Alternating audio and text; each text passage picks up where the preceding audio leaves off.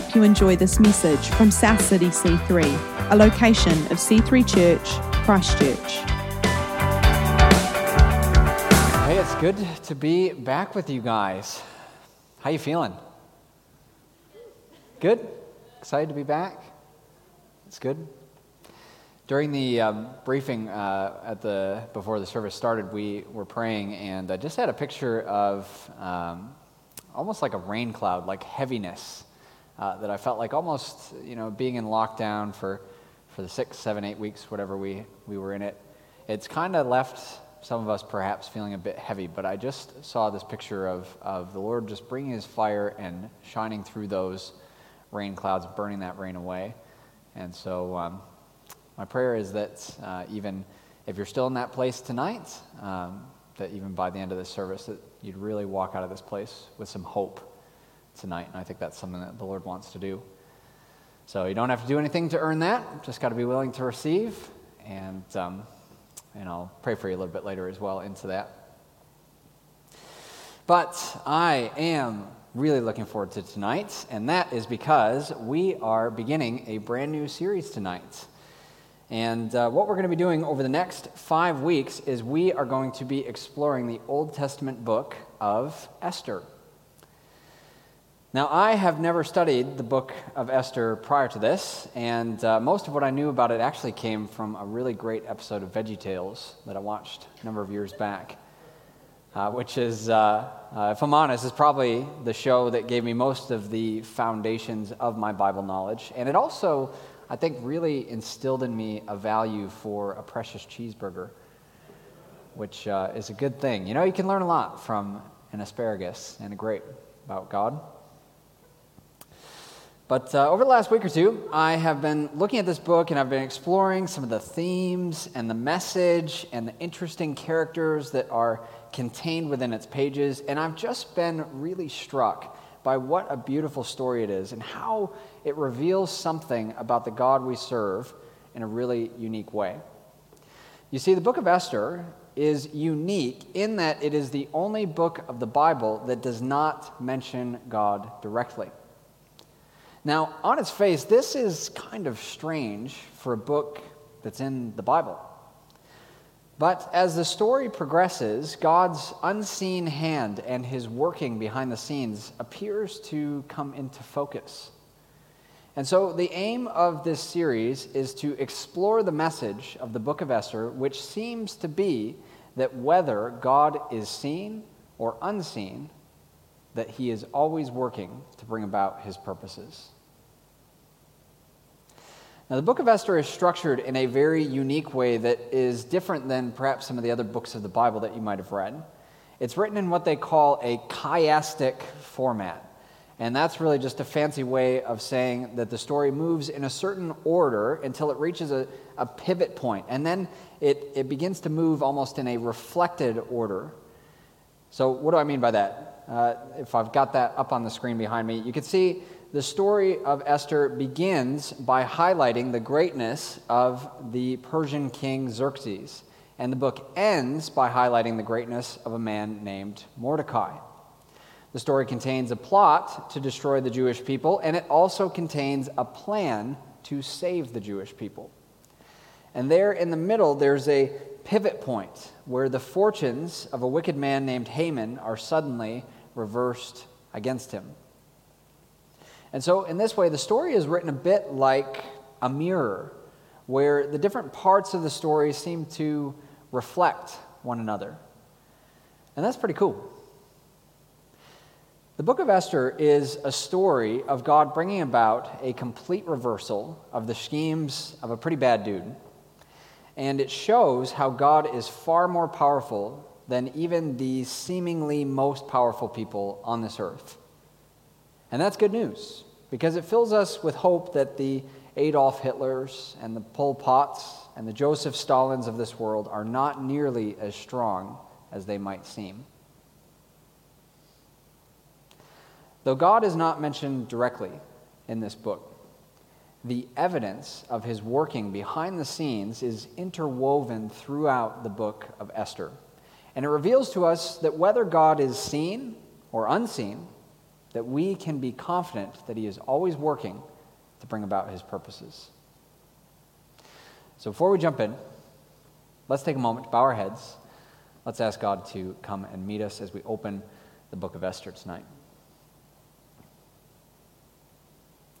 So, Holy Spirit, we invite you in this space to come. And Lord, I pray for you to bring your spirit of wisdom and revelation and the knowledge of you. Lord, that as we open your word tonight, that you would reveal treasures and help us to see new insights, uh, Lord, that we've never encountered before.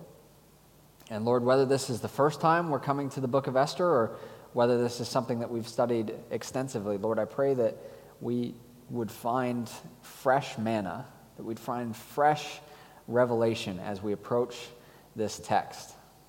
And Lord, I pray that it would speak to us, and Holy Spirit, that you would uh, be whispering to our hearts as we hear what the book contains and as we explore the story tonight. In Jesus' name, and all of God's people said, Amen.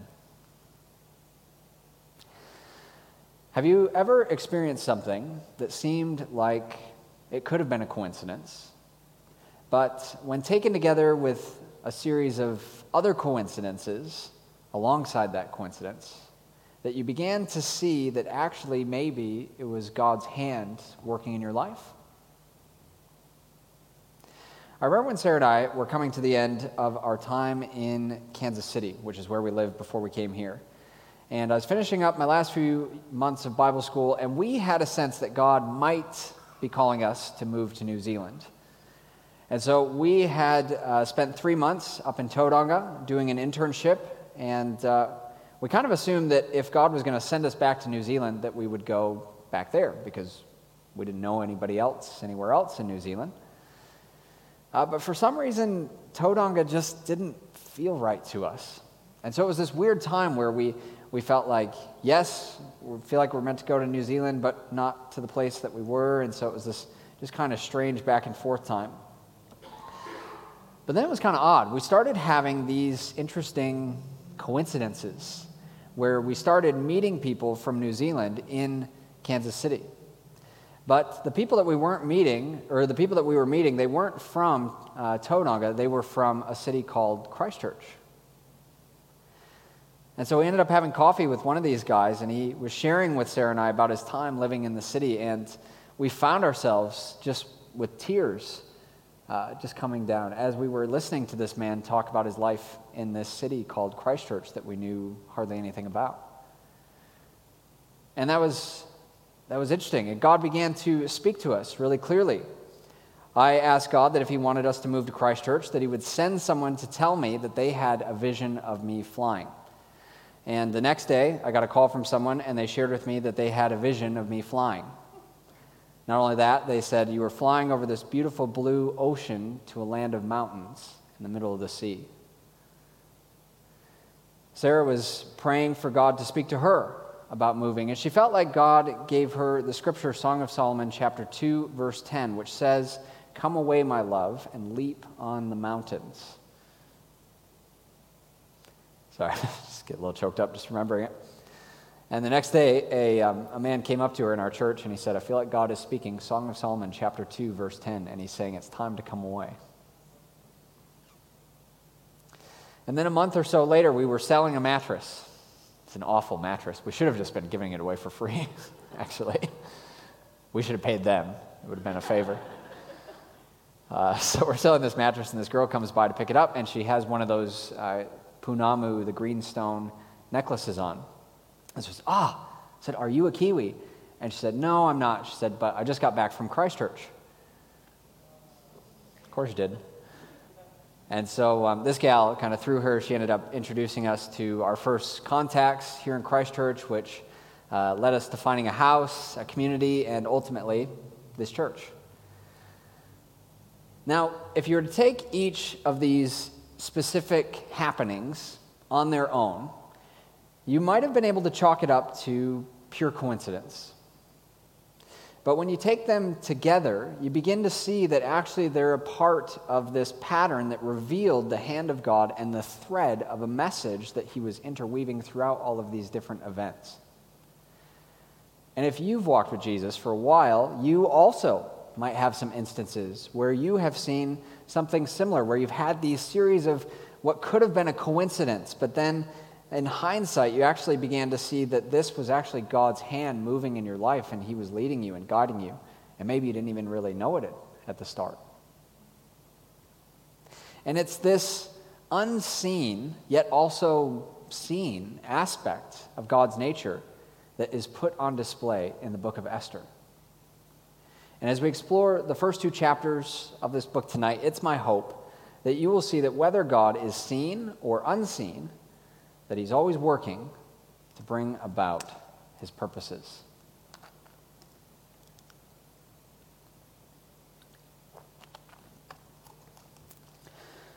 So, let's jump in. But first, let me give you a little bit of context. Our story begins deep within the heart of the ancient Persian Empire. The bedecked capital city, city called Susa, is the seat of a Persian king named Ahasuerus, uh, which is how it's pronounced in Hebrew. But many scholars believe that this is uh, the historical figure known as Xerxes I. Now, Xerxes was a king who ruled over a sprawling empire that reached from modern day Ethiopia all the way across the Middle East to India. So it was really, really big. And they didn't have internet and they didn't have jet planes back then. So it's pretty impressive. Now, he was a man who couldn't seem to get enough of the gold, the girls, and the glory. And he seemed to enjoy showing off his extravagance and his wealth to other people. Now, at this time, the Jewish people had been living in exile from the time that the Babylonians had taken over. And the Persians then conquered the, uh, the Babylonians after that. And then some of the Jews had returned to Jerusalem with the figure known as Ezra, but that's a bit of a different story. Uh, but the majority were still living in exile in Persia at the time. And uh, in some of your Bibles, Xerxes' name is listed as Ahasuerus, uh, but we're going to be reading out of the NIV tonight, which I've got to be honest with you, I picked mostly so that I don't have to say Ahasuerus too much, uh, because the NIV calls him Xerxes.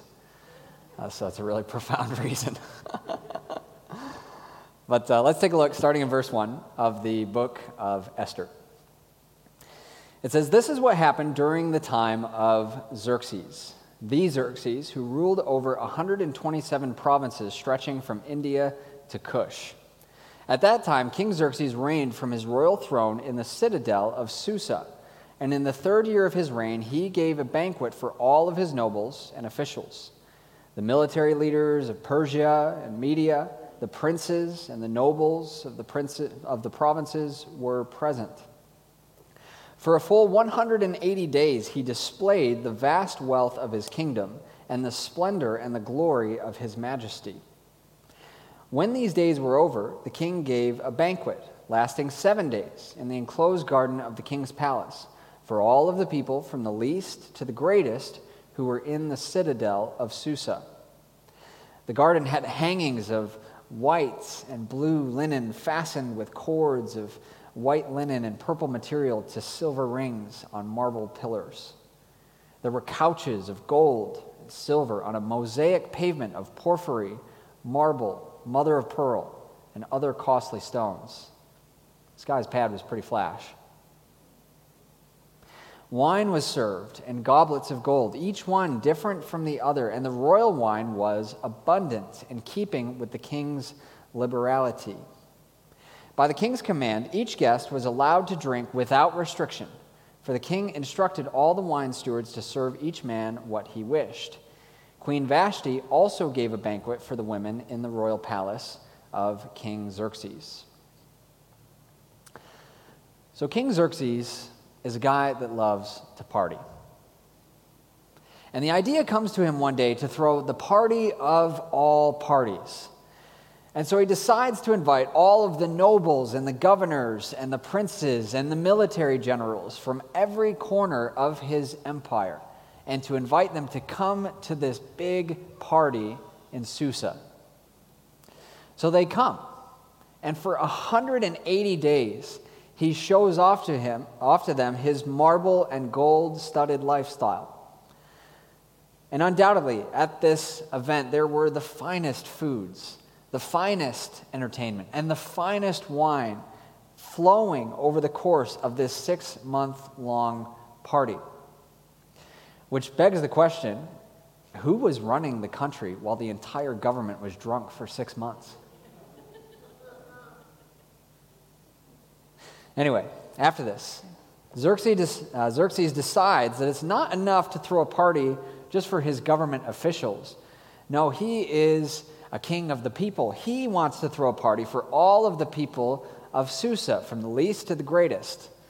And so for seven days, the wine and the music and the dancing flows, and everyone's invited. Oh, hold up. This is the ancient world. And this big party in the king's garden was actually for the boys only. And so he had his wife, Queen Vashti, hold a banquet for the women inside the royal palace. Maybe that's because having large groups of men and free flowing alcohol in one place is usually a recipe for some pretty stupid things to happen. So, after seven days of more heavy drinking, I imagine perhaps a light-hearted dispute begins to form over whose province has the most beautiful women in all of Persia. And I can imagine King Xerxes st- standing to his feet and swaying a bit as he points his half full goblet towards his high ranking servants and shouts over the music at them to bring out his wife, Queen Vashti, so that he can prove once and for all who is the most beautiful woman in the land. And I imagine this would be met with roars of approval from these masses of drunken men. In verse 10, it says, On the seventh day, when King Xerxes was in high spirits from wine, he commanded the seven eunuchs who served him Mehuman, Biztha, Harbona, Bigtha, Abagtha, Zethar, and Karkas to bring before him Queen Vashti wearing her royal crown in order to display her beauty to the people and the nobles, for she was lovely to look at. Now, our text doesn't explicitly say this, but there are some Jewish traditions around this story that believe that Queen Vashti was ordered to come out not just wearing her royal crown, but to come out wearing only her royal crown.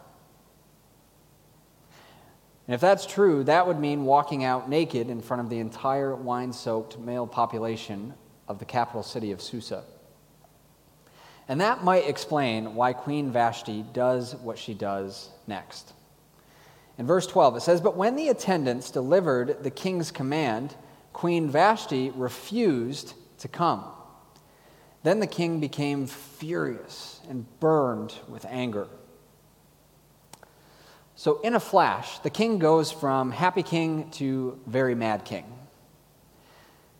And that can happen actually when you've had a lot to drink.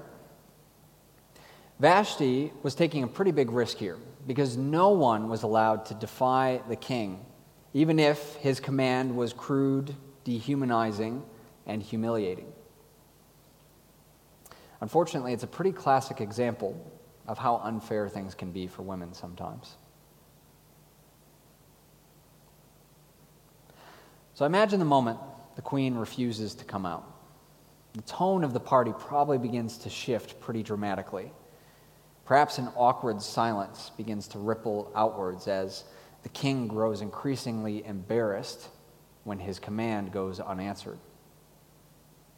And so the king, furious now, leaves the party and he has a huddle with his closest advisors.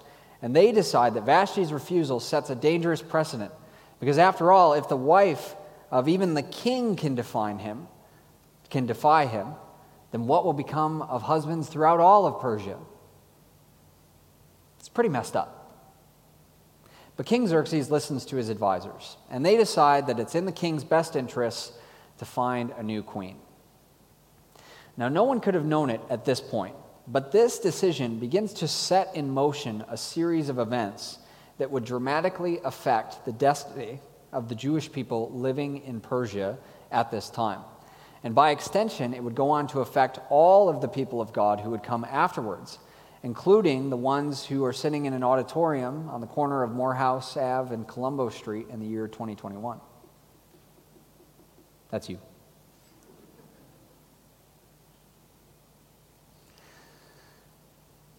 So God's unseen plan is set in motion as he uses the king's decision to further his purposes.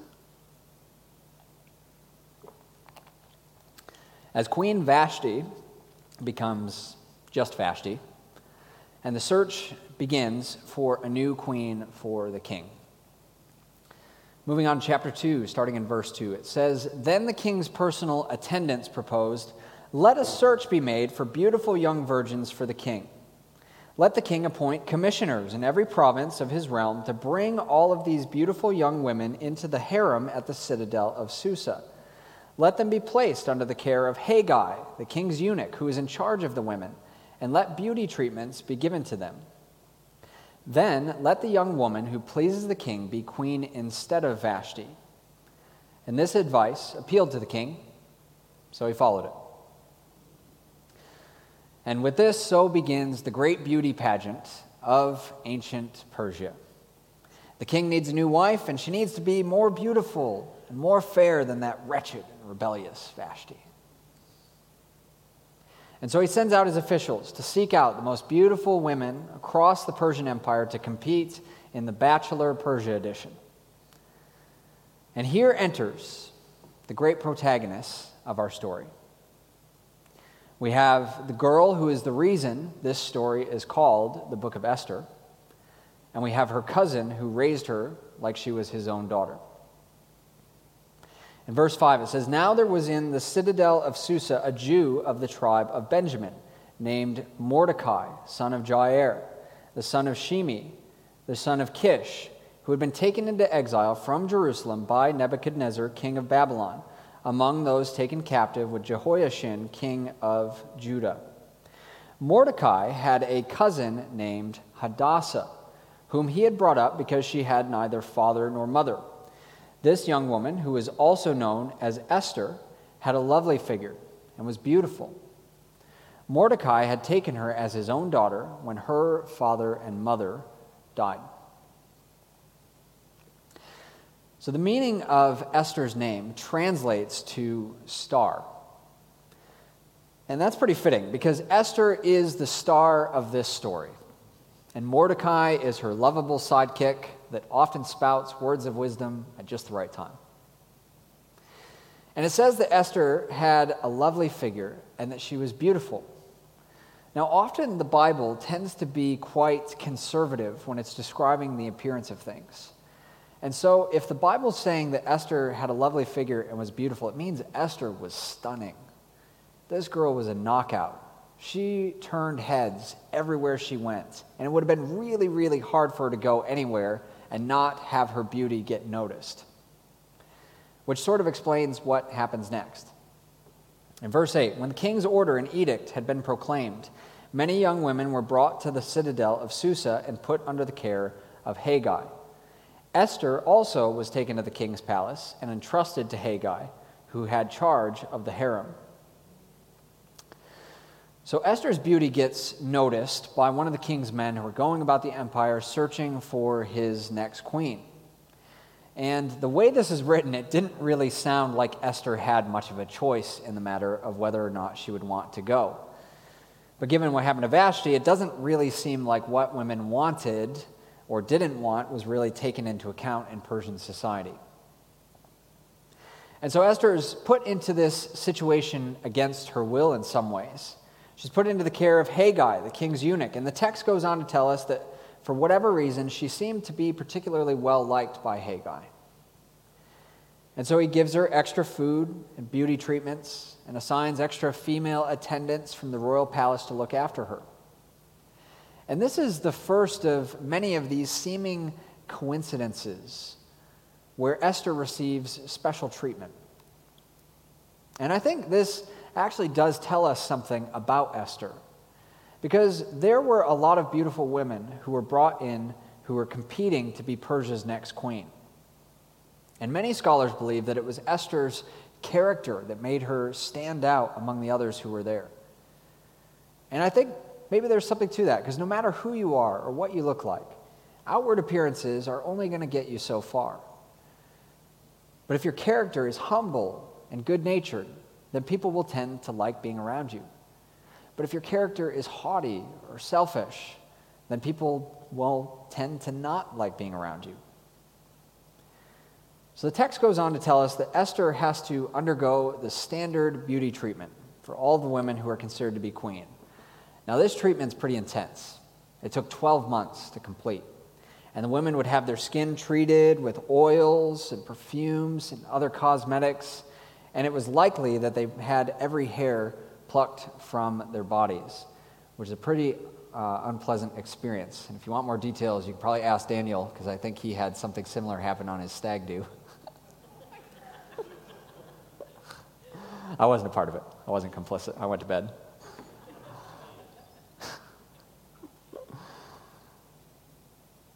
So, meanwhile, while these beauty treatments are going on, Esther's cousin Mordecai would walk close to the palace and he would try to get some information on how Esther was going.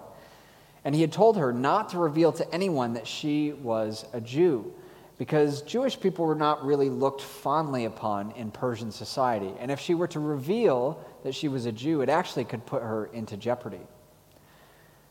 And finally, Esther's turn to go to the king comes up, and she goes to him. And this is what happens as a result. In verse 17, it says, Now the king was attracted to Esther more than to any of the other women, and she won his favor and approval more than any of the other virgins. So he set a royal crown on her head and made her queen instead of Vashti.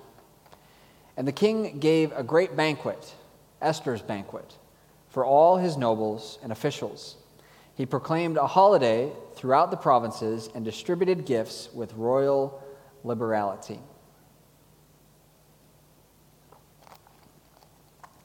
So, just like that, Esther becomes queen of all of Persia. And on its own, this event could be chalked up to coincidence. She got lucky. Or maybe perhaps it happened simply because Esther just really was really beautiful. But when seen through the whole story, this event actually becomes one event in a series of events that seem to be orchestrated by an unseen God who is moving things around like the pieces on a chessboard. And although Esther and Mordecai don't realize it yet, they are about to become instrumental in saving the lives of all of the Jewish people in Persia. Chapter 2 of Esther closes out with yet another odd coincidence. Mordecai happens to be in the right place at the right time to overhear some of the guards at the gate of the palace planning to assassinate King Xerxes. In verse 21, it says During the time Mordecai was sitting at the king's gate, Bigthana and Teresh, two of the king's officers who guarded the doorway, became angry and conspired to assassinate King Xerxes. But Mordecai found out about the plot and told Queen Esther, who in turn reported it to the king and giving the credit to Mordecai. And when the report was investigated and found to be true, the two officials were impaled on poles. Yikes. Kind of getting the feeling the king's not really a good dude, eh? Our, pra- our protagonist could never know it at this stage, but by Mordecai overhearing this plot, it actually sows seeds of trust that will become essential to the unfolding of this plan in the time to come. And so the opening of the book of Esther, and indeed the whole book, is full of these unusual instances of favor and people seeming to be in the right place at the right time. And individually, you could chalk them up to coincidence, but taken together, they begin to paint this picture of how God is the one really pulling the strings rather than the king or anyone else in the story. And it's this uniquely subtle form of storytelling that makes the book of Esther so unique. It reveals to us a simple truth, and that truth is this whether God is seen or unseen, he is always working to bring about his purposes. And if that was true 2,500 years ago, then it is still true for the God who is the same yesterday, today, and forever. And if Esther and Mordecai could trust God even when they couldn't see him directly, well, maybe you and I can trust him too. Would you guys stand with me? Back on up. Thanks, guys.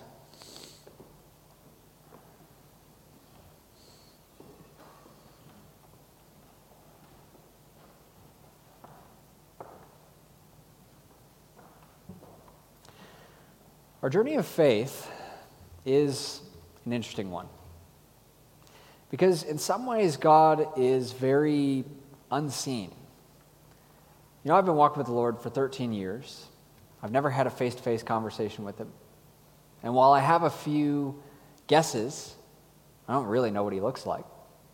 You can't call Him up on the phone like you can with one of your friends. And yet, the God who is so unseen can also be so clearly seen.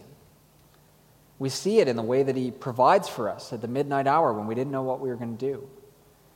We see it when the prayers that we prayed for years suddenly get answered. And we see it in the way our life looked before and after we met God. And we start to realize that we certainly couldn't have brought about that kind of transformation to our life. We needed God's help.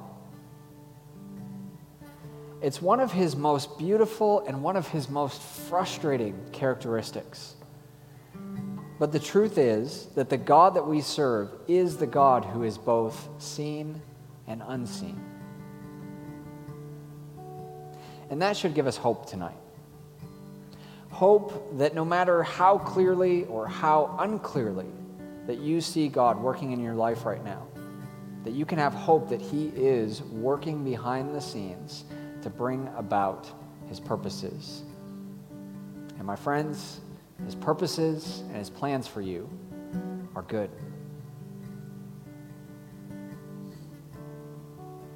So maybe you're here tonight and you're in need of a little bit of hope. Hope that God is still as good as he says he was when you met him all those years ago. Hope that he is still as faithful as he was when he came through for you that time and that other time and that other time. And hope that no matter how good or how hard life is right now, that you can still find his fingerprints on the painting of your life and that there is beauty in today's mess. And if that's you, then I want to invite you to go ahead, close your eyes right now. If you need some hope tonight, Close your eyes and hold out your hands just like you're receiving a gift. I'm going to invite the Lord to come and meet us tonight.